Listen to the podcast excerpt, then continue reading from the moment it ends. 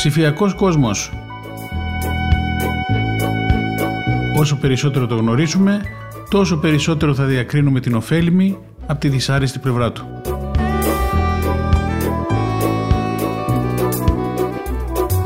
Με τον Νίκο Γκουράρο.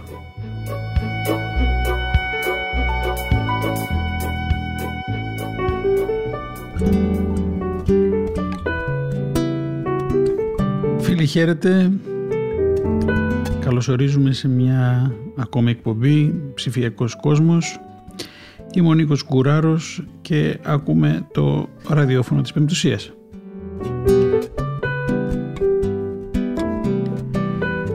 Συνεχίζουμε από την ε, προηγούμενη εβδομάδα τα της οικονομίας της προσοχής.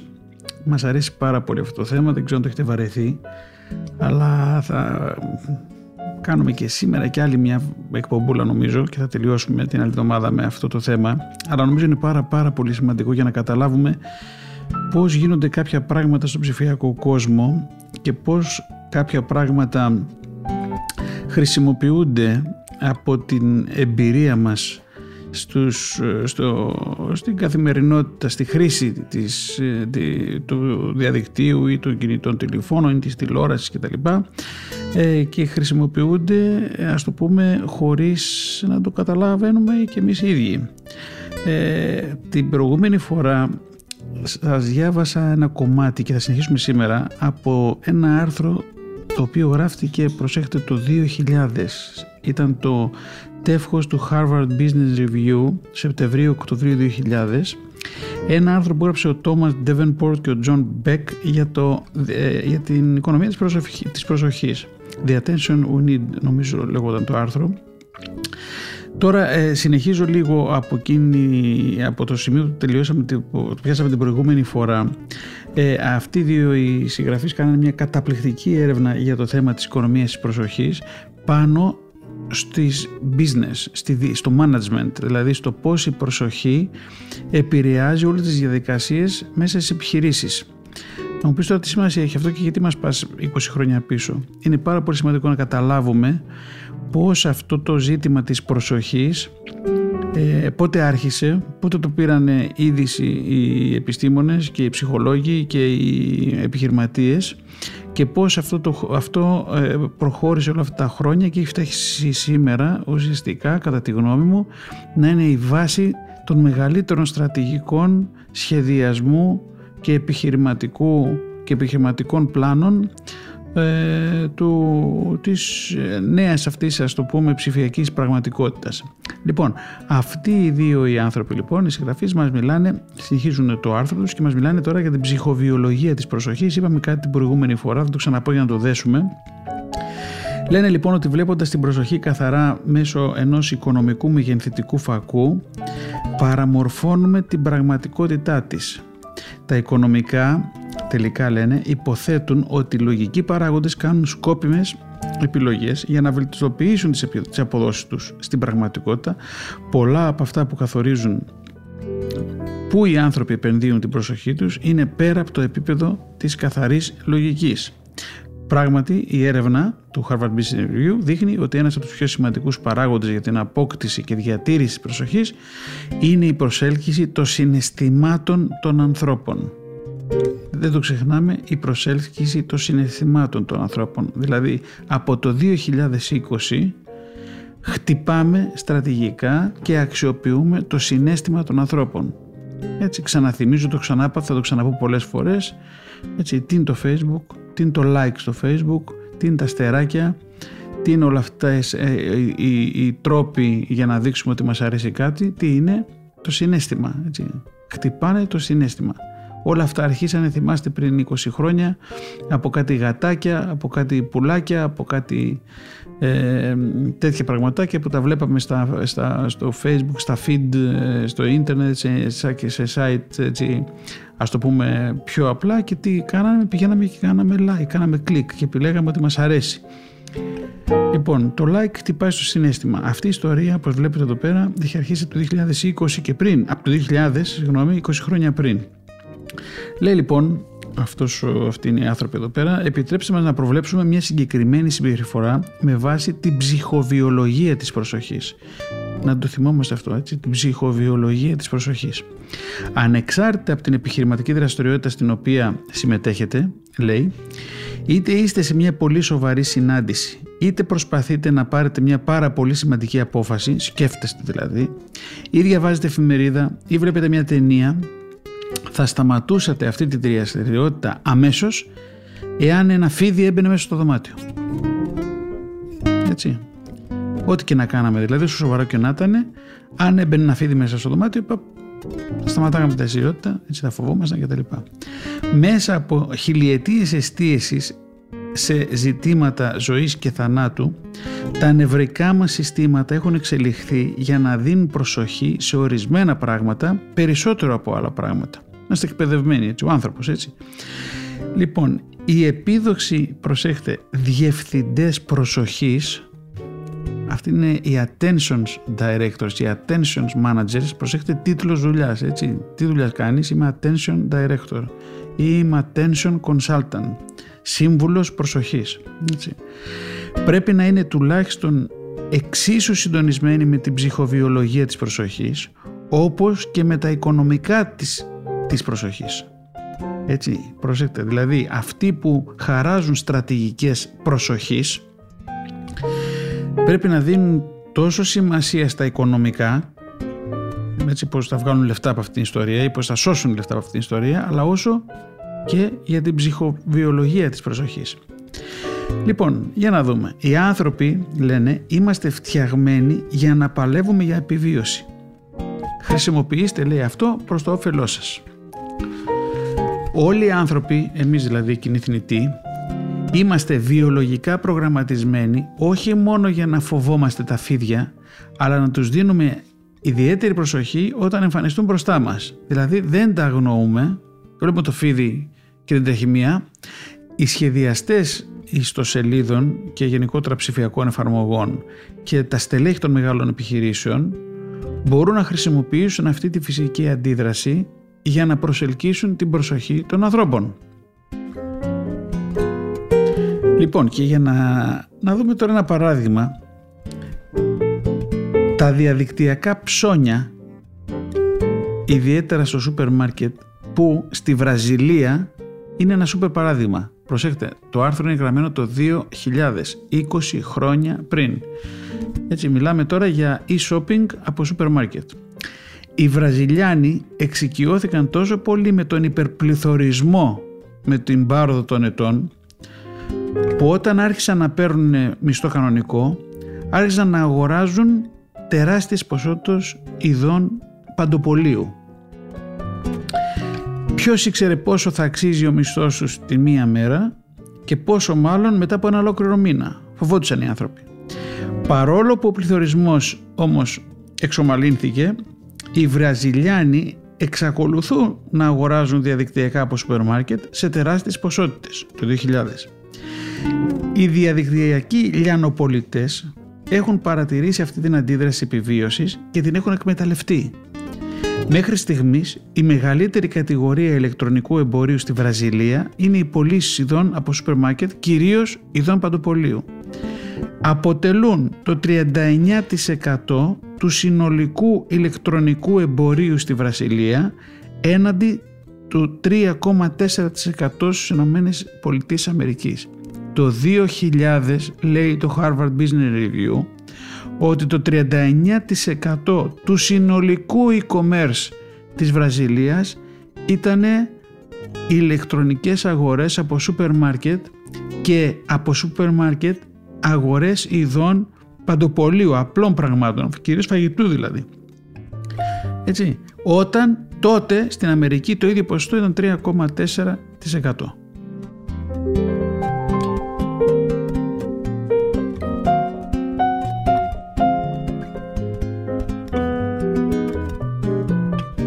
αυτό με την Βραζιλία που είπαμε πριν, δεν ξέρω αν το καταλάβαμε, έτσι, αν το καταλάβατε, έτσι, είναι αυτή η φυσική αντίδραση. Όπως το φίδι, ε. Όταν οι άνθρωποι στη Βραζιλία είδανε ότι αρχίζουν και ξαναπληρώνονται, η φυσική αντίδραση τι ήτανε; Τώρα που έχουμε λεφτά αυτό το μήνα, έτσι, πάμε να πάρουμε από, το, ε, από τα σούπερ μάρκετ διαδικτυακά ό,τι μπορούμε έτσι ώστε να μπορέσουμε να ζήσουμε γιατί την επόμενο μήνα ο μισθός μας μπορεί να μην αξίζει τίποτε. Έτσι. Λοιπόν, αντίστοιχη φυσική αντίδραση όπως με το φίδι, όπου είπαμε πριν. Μιλάμε πάντοτε για το πώς διαχειρίζονται οι, οι, οι σχεδιαστές τέτοιων ψηφιακών υπηρεσιών την προσοχή. Έτσι. Λοιπόν, συνεχίζουμε. Σε μεγάλους οργανισμούς η ψυχολογία της επιβίωσης είναι εμφανής στις στρατηγικές που χρησιμοποιούν για να κρατήσουν την προσοχή του εργατικού δυναμικού. Η απειλή του εταιρικού θανάτου και η επακόλουθη απώλεια θέσεων εργασίας εστιάζει την προσοχή στην ανάγκη αλλαγής. Προσέξτε, αλλά αυτή η προσοχή πρέπει να αντιμετωπιστεί προσεκτικά για να μην παραλύσουν οι άνθρωποι από φόβο αντί να αλλάξουν και να βελτιώσουν την προσοχή τους. Άρα τι συμβαίνει, οι εργαζόμενοι είτε αλλάζουν δουλειά, αν δεν, έχουν, αν δεν δίνουν την απαραίτητη προσοχή εκεί που πρέπει, ή το παίρνουν απόφαση και επειδή είναι βολεμένοι στη δουλειά τους, προτιμούν να αλλάξουν και να βελτιώσουν την προσοχή τους για να μην χάσουν τη δουλειά τους. Γιατί το λέμε αυτό, γιατί το 2000 οι εταιρείες είχαν πάρει μυρωδιά το τι γίνεται με την προσοχή και ουσιαστικά την εφαρμόσαν σαν στρατηγική και μέσα στις επιχειρήσεις ίδιες. Και βλέπανε από πού οι εργαζόμενοι ε, μπερδεύονταν και χάναν την προσοχή τους στη δουλειά που έπρεπε να κάνουν. Πολλές φορές από πού τη χάναν την προσοχή τους; Επειδή μπαίνανε σε έναν υπολογιστή μέσα και την ώρα που κάναν, ε, έπρεπε να κάνουν μια συγκεκριμένη δουλειά ήταν ευκαιρία να χαζολογήσουν σε κάτι άλλο. Πόσες φορές δεν το έχουμε δει, έτσι όχι το 2000, σήμερα να ε, θέλουμε να ξεκουραστούμε από κάτι δήθεν και να μπαίνουμε σε μια άλλη ιστοσελίδα. Ε, ή την ώρα που κάνουμε μια δουλειά συγκεκριμένη, το έχουμε πολλές φορές ψηφιακά, ε, να μας έρχεται ένα notification και να, πω, να, να φεύγει το μυαλό μας από εκεί για να δούμε το notification αυτό. Λοιπόν, όταν οι Ιαπωνικές αυτοκινητοβιομηχανίες απείλησαν να πετάξουν έξω από την αγορά τη Ford στις αρχές της δεκαετίας του 1980 τα ανώτερα στελέχη και οι εργαζόμενοι είχαν το κίνητρο να δώσουν προσοχή, έτσι, να επικεντρωθούν στην ποιότητα και την αποτελεσματικότητα με τρόπο που δεν είχαν ποτέ πριν.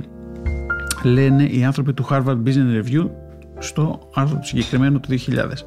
Ξαφνικά, ο σχεδιασμός προϊόντων και διαδικασιών έγινε η μεγαλύτερη προτεραιότητά τους. Μέχρι το τέλος εκείνης της δεκαετίας, μια μελέτη του MIT βαθμολόγησε τις εγκαταστάσεις της Ford ως την αυτοβιομηχανία με τα υψηλότερης ποιότητας εργοστάσια στον κόσμο.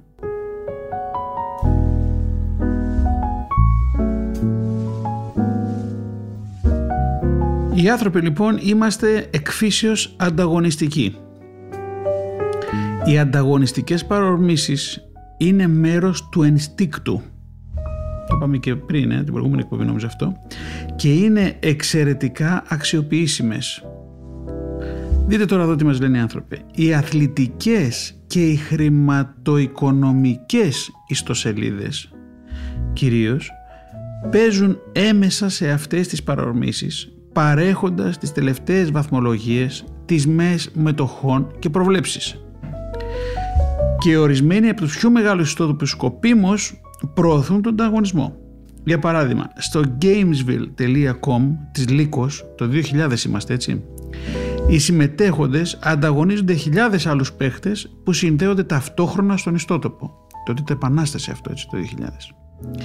Οι παίκτες επιστρέφουν ξανά στον ιστόπεδο, ξανά και ξανά για να διασκεδάσουν, να νικήσουν τους γείτονές τους στο τάβλι και να κερδίσουν βραβεία. Παρόλο που τα βραβεία είναι μικρά, συνήθως 1 έως 5 δολάρια, τα στελέχη της Λύκος πιστεύουν ότι ήταν ένα κλειδί για την επιτυχία του ιστότοπου. Φανταστείτε λοιπόν τώρα τι γίνεται σήμερα με τα ομαδικά διαδικτυακά παιχνίδια Το λέω από πλευράς ανταγωνισμού και επιβράβευσης και ένα εκατομμύριο κόλπα που έχουν αυτά τα, τα παιχνίδια μέσα. Ποια παιχνίδια; Players Unknown Battlegrounds, Fortnite Battle Royale, Apex Legends, League of Legends, το LoL, Counter Strike, Global Offensive, Hearthstone, Minecraft κτλ. Γιατί το λέω αυτό, έτσι, γιατί ε, έχετε δει τα παιδιά πώς δουλεύουν, πώς παίζουν με αυτά τα ομαδικά παιχνίδια. Έτσι, ε, έχετε δει ε, τι bullying πέφτει με τις επιβραβεύσεις. Έχετε δει πώς αγοράζουν πράγματα μέσα από αυτά τα παιχνίδια και πώς τα μεταπουλούν αυτά τα πράγματα. Έτσι. Πώς γίνεται μπαν, πώς τους διώχνουν, πώς τους τιμωρούν ε, τα παιχνίδια αυτά αν δεν παίξουν όλο το session του παιχνιδιού όπως πρέπει κτλ. Λοιπόν, φεύγω και από εδώ. Αν και είναι μεγάλη ιστορία το attention, ε, η στρατηγική της προσοχής στα ομαδικά διαδικτυακά παιχνίδια, αλλά προσέχετε έτσι, στο Harvard Business Review το τσιμπήσαν από το 2000 ε, και προσπαθήσαν να καταλάβουν ε, την επιρροή που είχε στο gameville.com και σε, όλες αυτά, σε όλα αυτά τα site. Φανταστείτε τώρα αυτό το άρθρο, αν το ξαναγράφαν σήμερα θα γινόταν. Λοιπόν, συνεχίζουμε. Οι έξυπνοι ηγέτες των εταιριών αυτών, των μεγάλων εταιριών, βρίσκουν τρόπους για να κρατήσουν τους υπαλλήλους τους επικεντρωμένους στους ανταγωνιστές τους. Πείτε τώρα. Κατά τη διάρκεια μιας περίοδου οικονομικής ύφεσης για τη Motorola στα μέση της δεκαετίας 1990, στελέχη σε ένα τμήμα κινητής τηλεφωνίας ενθαρρύνθηκαν να μεταφέρουν έναν τηλεοδεοποιητή που περιοδικά ανακοίνωσε τις τιμές των μετοχών για Motorola, Ericsson, AT&T και Nokia. Κάθε φορά που η τιμή της μετοχής ενός ανταγωνιστή ανέβαινε σημαντικά, αυτοί, αυτά τα beepers, οι συσκευές τηλεοδοποίησης, σφύριζαν ή δονούσαν και όλοι στο δωμάτιο θα γνώριζαν ότι ήταν σε μια πολύ σκληρή μάχη και ότι το χρηματιστήριο έδινε πίστοση στους ανταγωνιστές Motorola. Τώρα καταλαβαίνετε τι συμβαίνει. Εν μέρη, λόγω της ανταγωνιστικότητας των εργαζομένων και αυτής της στρατηγικής της προσοχής στον ανταγωνισμό, η Motorola τα επόμενα δύο χρόνια γνώρισε ραγδαία αύξηση μετοχών. Τώρα μου πείτε, ήταν σοβαρό αυτό που έκανε; Καταλαβαίνετε τι έκανε. Έτσι; Τους είχε δώσει όλους ένα μηχανάκι και όταν, όταν η μετοχή του ανταγωνιστή της ανέβαινε, βαράγε το μηχανάκι. Λοιπόν, έτσι. Αλλά καταλαβαίνετε ότι με αυτό προσπάθησε να τους δώσει να καταλάβουν ότι όπου και να είσαστε, όταν εμείς χάνουμε, θα το παίρνετε είδηση. Λοιπόν, και λέει λοιπόν, λένε εδώ στο Harvard Business Review, μην αφήνετε τους περισπασμούς να κρατούν τους ανθρώπους μακριά από το βασικό, τους, από το βασικό σας μήνυμα. Αν θέλετε λέει να πιάσετε ένα ρακούν, δείξτε του ένα λαμπερό αντικείμενο για να το αποσπάσει. Οι άνθρωποι όπως τα ρακούν είναι απείρως απρόσιτοι και αυτό είναι το μεγαλύτερο πρόβλημα σε αυτή την εποχή έλλειψης προσοχής. Στην εποχή έλλειψης προσοχής του 2000, 20 χρόνια πριν. Στο νηστό, στο web, στο διαδίκτυο, η απόσπαση της προσοχής γίνεται και με άλλους τρόπους. Λοιπόν, το 2000 το άρθρο, το λέω και το ξαναλέω. Η διαφήμιση, τα banners λοιπόν, για παράδειγμα, ήταν η νούμερο ένα πηγή εσόδων και ήταν παράλληλα η νούμερο ένα απόσπαση της προσοχής για τους χρήστες. Μια από τις πιο δημοφιλείς διαφημίσεις banner του 1999 περιλάμβανε ένα κινούμενο πίθηκο, προσέξτε πώς σχεδιάζαν τις διαφημίσεις τότε, που γρήγορα έφτανε στο πάνω μέρος της οθόνης. Εμείς ε, το θυμόμαστε παλαιότερα, έτσι. Αν χτυπήσατε τον πίθηκο κάνοντας κλικ πάνω του, μεταφερθήκατε σε έναν ιστότοπο τζόγου. Πολλοί άνθρωποι βρήκαν το μανιακό πίθηκο έναν ακαταμάχητο στόχο. Σούπερ μπίζνα για τον ιστότοπο τζόγου, αλλά στο τέλος πολύ βρυσίδι για τους ιστότοπους που προέβαλαν αυτή τη διαφήμιση. Στους περισσότερους οργανισμούς η χειρότερη απόσπαση της προσοχής είναι αυτή που αναφέραμε προηγουμένως, δηλαδή τα πολλαπλά παράλληλα εσωτερικά προγράμματα που ανταγωνίζονται για την προσοχή των εργαζομένων.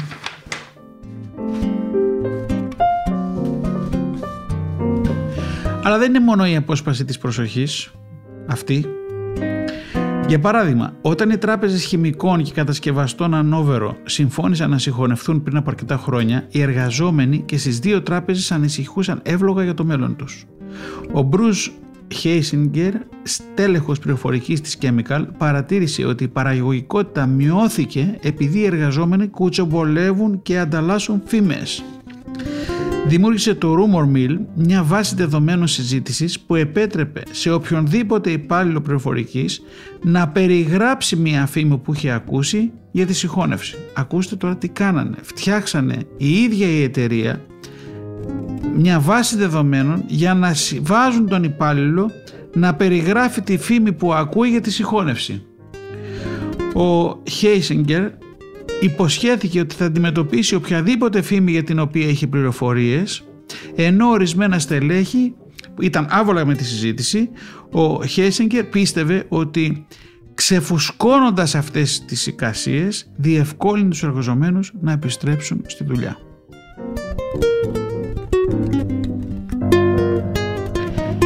Άλλες εταιρείες ε, επιτίθενται στους περισπασμούς προσφέροντας βοήθεια στους υπαλλήλους με τις προσωπικές δουλειές. Δείτε εδώ τώρα τι γίνεται.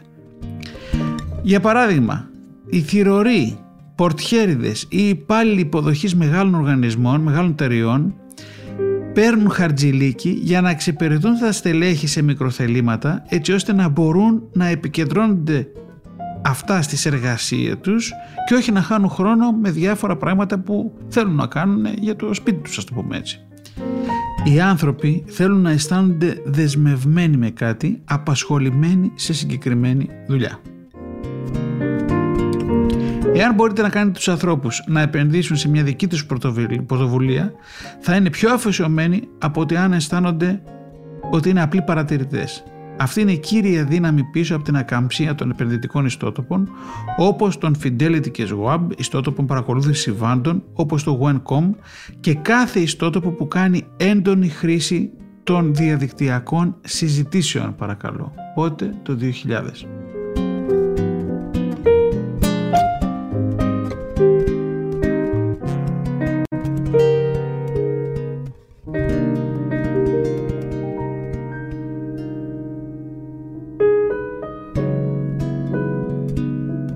Λοιπόν, η συντροφιά, η παρέα προσελκύει τους ανθρώπους. Το ξέρουμε αυτό έτσι. Δεν πολύ μας αρέσει να είμαστε μοναχικοί τύποι. Για να δούμε όμως εδώ. Κάνει τους ανθρώπους να νιώθουν ότι μετράνε, ότι δεν είναι μόνοι και δυσκολεύει να αποδεσμευτούν. Μιλάμε για οικονομία της προσοχής, έτσι.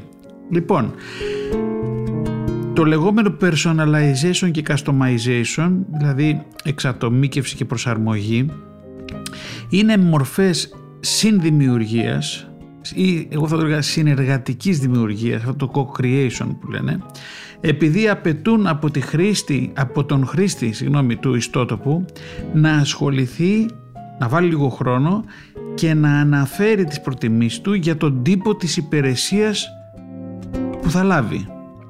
Προσέξτε, αυτές είναι οι στρατηγικές του 2000, ισχύουν και σήμερα 100%. Ένα τέλειο παράδειγμα τότε ήταν το myyahoo.com το οποίο επέτρεπε σε ένα φύλαθλο να τοποθετεί αθλητικά νέα στην κορφή της εξατομικευμένης αρχικής του σελίδας έτσι μπορείς να έχεις τη σελίδα του στο Yahoo σου να την έχεις κάνει personalize για σένα ή έναν άνθρωπο ο οποίος ήταν στην Αθήνα αλλά η καταγωγή του από, το Χάιο να επισημάνει όλες τις ειδήσεις από το Χάιο έτσι, και να τις βλέπει μπροστά του στο, στο, στο feed του στο Yahoo έτσι, στο personalized feed του Yahoo και απαιτούσε και οι δύο αυτοί και ο φίλαθλος και αυτός ο άνθρωπος να μοιράζονται πληροφορίες και να επενδύουν το χρόνο τους με τον ιστότοπο εκ των προτέρων. Το Amazon Com αναφέρεται συχνά ως ένας άλλος πρωταθλητής της συνδημιουργίας, δηλαδή αυτής της συνεργατικής δημιουργίας, καθώς βασίζεται σε κριτικές που έχουν υποβληθεί από αναγνώστες για να παρέχουν στους άλλους ιστότοπους ενδιαφέρον περιεχόμενο.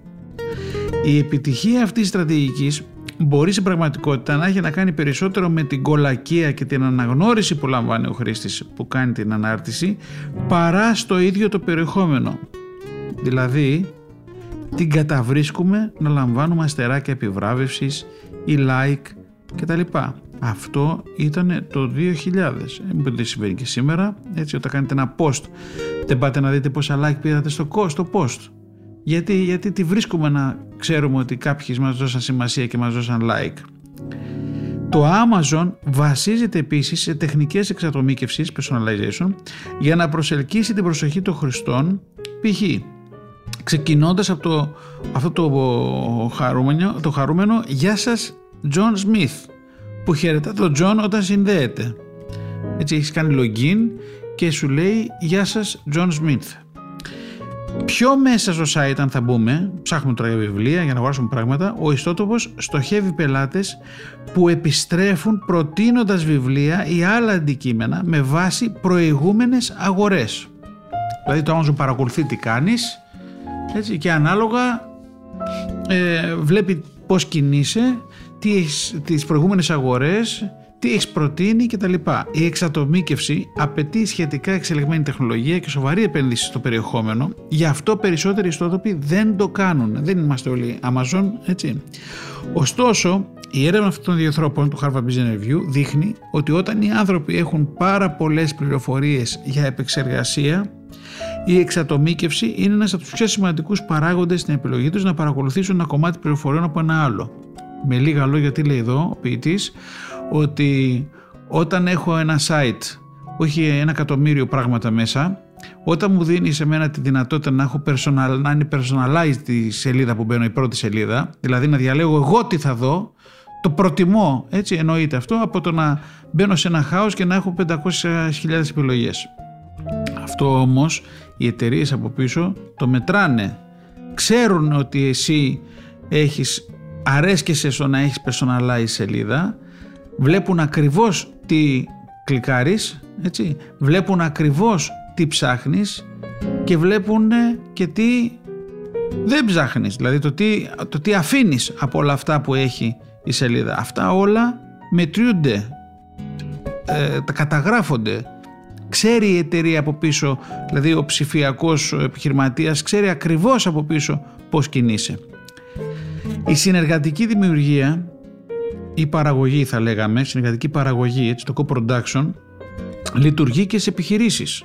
Όχι μόνο στις, στις ε, ε, συμβατικές επιχειρήσεις, ενώ όχι μόνο στους ιστότοπους, στα ψηφιακά μέσα. Οι εργαζόμενοι που έχουν βοηθήσει να δημιουργηθεί κάτι από κοινού παραμένουν να ενδιαφέρονται για αυτό που κάνουν, έτσι, δηλαδή δεν, δεν βαριούνται. Ένα από τα καλύτερα παράδειγμα που ανακαλύψανε στο, στο περιοδικό ήταν η Texas Instruments, της οποίας ο Διευθύνων Σύμβουλος το έθεσε ως κορυφαία προτεραιότητα το 1994 στην εταιρεία να καθορίσει το νέο της όραμα και το στρατηγικό της σχέδιο. Για να διασφαλίσει ότι το σχέδιο έλαβε την προσοχή που το άξιζε, έβαλε στο παιχνίδι όχι μόνο την προσωπική του ομάδα στρατηγικής, αλλά και μια ευρύτερη ομάδα αντιπροέδρων, ανώτερων αντιπροέδρων και άλλων υπαλλήλων και η διαδικασία δεν τελείωσε εκεί. Μόλις δημιουργήθηκε το αρχικό προσχέδιο, περισσότερα από 200 άλλα στελέχη της Texas Instruments κλήθηκαν να συμμετάσχουν στη διαμόρφωσή του. Τα ανώτερα διευθυντικά στελέχη θα μπορούσαν απλώς να βάλουν αυτή τη δεύτερη βαθμίδα υπαλλήλων σε ένα μεγάλο γραφείο και να ζητήσουν σχόλια, αλλά δεν το έκαναν Ανταυτού ενορχίστρωσαν μια σειρά πενθήμερων εκδηλώσεων για ομάδες 25 έως 30 διευθυντών, στελεχών και αποκάλυψαν το σχέδιο στρατηγικού οράματος μόνο μετά από δύο πλήρες ημέρες εξερεύνησης και ανταγωνιστικής δυναμικής και εξήγησης της διαδικασίας που οδήγησε στην πρόταση του οράματος. Με αυτό το κόλπο οι συμμετέχοντες μάζεψαν όλη τη γνώση που έπρεπε να είχαν αλλά και την εμπιστοσύνη στον εαυτό τους για να προσφέρουν προσεκτικές κριτικές και προτάσεις οι οποίες ενσωματώθηκαν εύκολα στο τελικό προϊόν.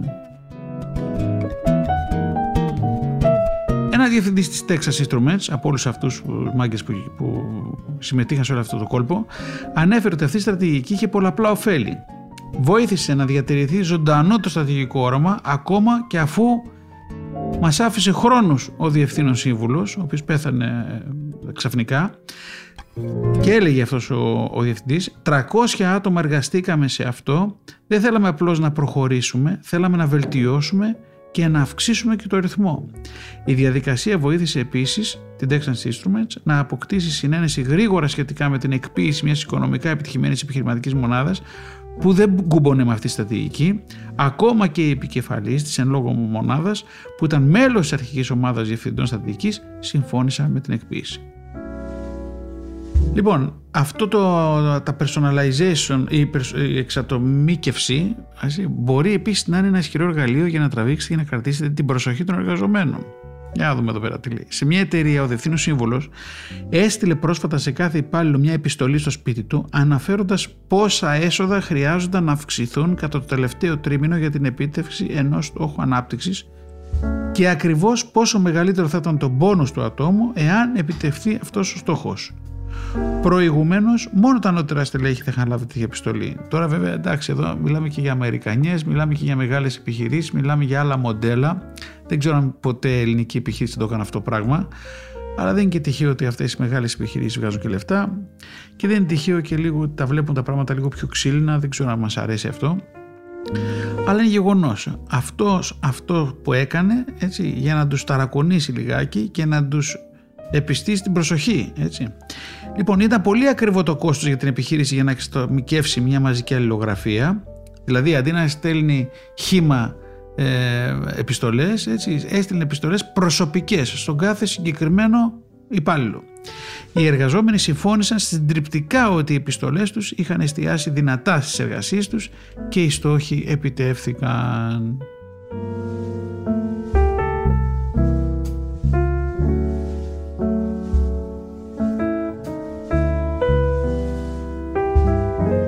Και να δούμε λίγο και τα θέματα της τεχνολογίας με αυτά τα, της, την οικονομία της προσοχής. Οι τεχνολογίες προσφέρουν σούπερ τρόπους για να προσελκύσουν την προσοχή των ανθρώπων. Αυτό το γεγονός σε όλη την ανθρωπινή ιστορία, μας λένε τώρα οι άνθρωποι εδώ του Harvard Business Review το 2000 ότι η προτεσταντική μεταρρύθμιση δεν θα είχε συμβεί χωρίς τη διανομή βίβλων για παράδειγμα, και οι γαλλικές και αμερικανικές επαναστάσεις δεν θα είχαν συμβεί χωρίς εφημερίδες. Τώρα ουσιαστικά μας λένε έτσι πόσο σημαντική ήταν η τυπογραφία που, τα, που κατέσει δυνατά αυτά τα δύο, τα δύο θέματα. Σήμερα οι επιχειρήσεις χρησιμοποιούν δεκάδες τεχνολογίες και μέσα για να προσεγγίσουν την προσοχή. Η Parson Masterer, μια παγκόσμια εταιρεία επικοινωνιών, προετοιμάζει εσωτερικές και εξωτερικές καμπάνιες επικοινωνία για τους πελάτες της. Η PR έχει παραδοσιακά επικεντρωθεί στη μετάδοση μηνυμάτων εκτός της εταιρείας, χρησιμοποιώντας μια ποικιλία μέσων, αλλά τώρα χρησιμοποιούνται τεχνολογίες πολυμέσων για την επικοινωνία εσωτερικών και εξωτερικών μηνυμάτων. Ο Μπάρσον έχει ένα πελάτη, μια εταιρεία χρηματοοικονομικών υπηρεσιών, του οποίου οι διευθυντές κατέληξαν στο συμπέρασμα ότι αν ήθελαν να τραβήξουν την προσοχή των αναλυτών, των τραπεζιτών και των εμπόρων, το email δεν ήταν αρκετό. Το 2000. Οι επικοινωνίες έπρεπε να είναι πρόσωπο με πρόσωπο. Η εταιρεία χρησιμοποιεί τώρα ένα συνδυασμό παγκοσμίων δορυφορικών εκπομπών και ροής βίντεο διαδικτυακών εκπομπών, μερικές φορές με ταυτόχρονη μετάφραση της ροής ήχου σε πολλές γνώσεις. Η ίδια εκπομπή μπορεί να προβληθεί από επενδυτικούς αναλυτές και υπαλλήλους. Προσέχετε, αυτό έγινε το 2000 πριν 20 χρόνια. Πολλές εταιρείες χρησιμοποιούν πλέον παγκόσμιες τηλεδιασκέψεις για τη διανομή σημαντικών μηνυμάτων σε όσους δεν συμμετείχαν στενά στη δημιουργία τους. Μερικές φορές οι εκπομπές αυξάνονται με ανώνυμες αίθουσες συνομιλίας στο διαδίκτυο στις οποίες οι συμμετέχοντες μπορούν να πούν τι πραγματικά πιστεύουν για τα μηνύματα των ηγετών τους, των στελεχών, των διευθυντάδων τους και τέτοια ειλικρινή σχόλια τείνουν να επιστρέψουν την προσοχή των ηγετών. Τώρα για να μιλείτε δηλαδή ότι τα Zoom και τα WebEx και όλα αυτά είναι τωρινή ιστορία. Έτσι. Αυτό γίνεται το 2000.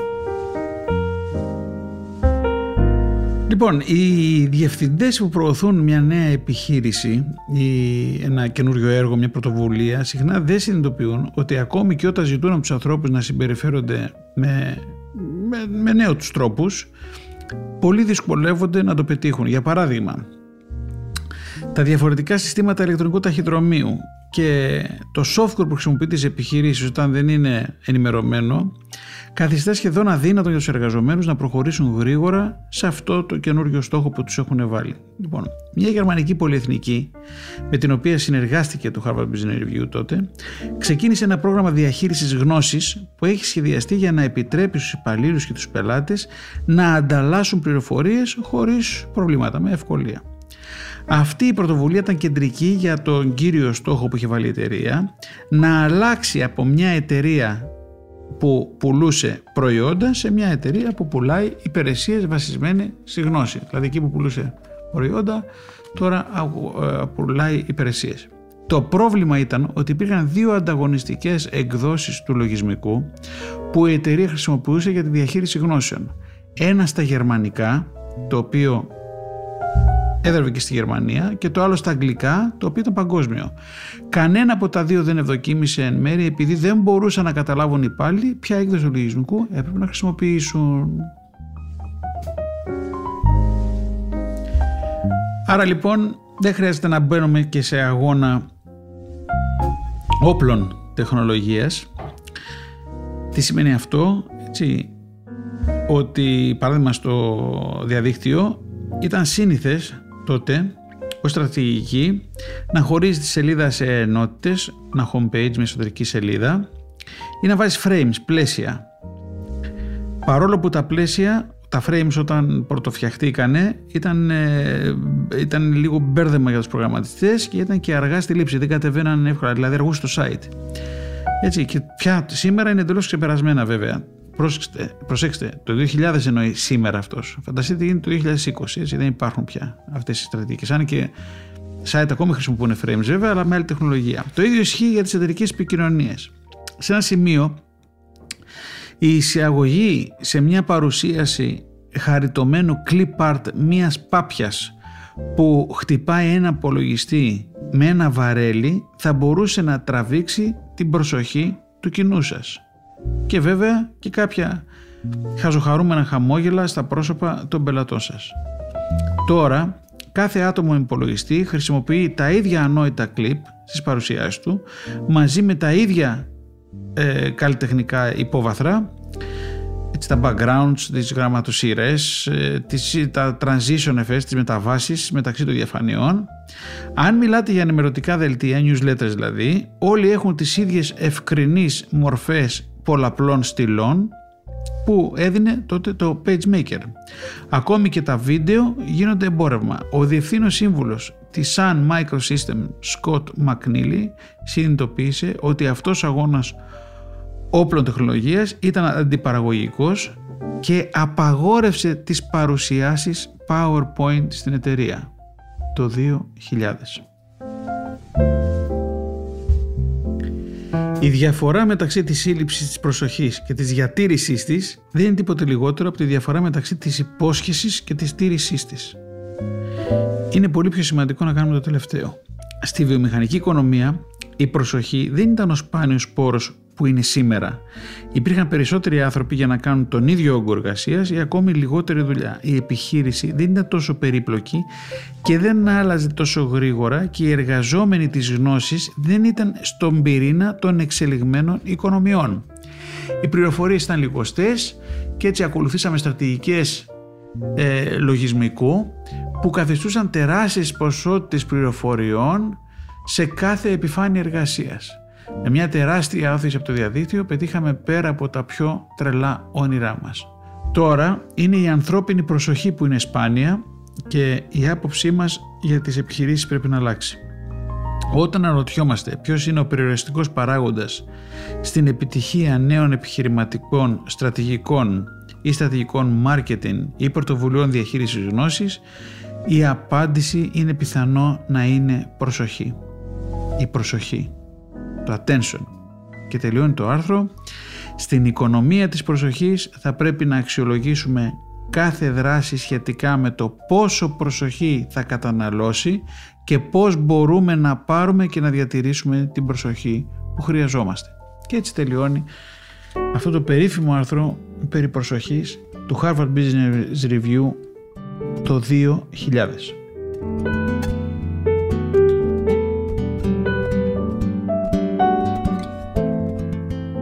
Αυτά για σήμερα.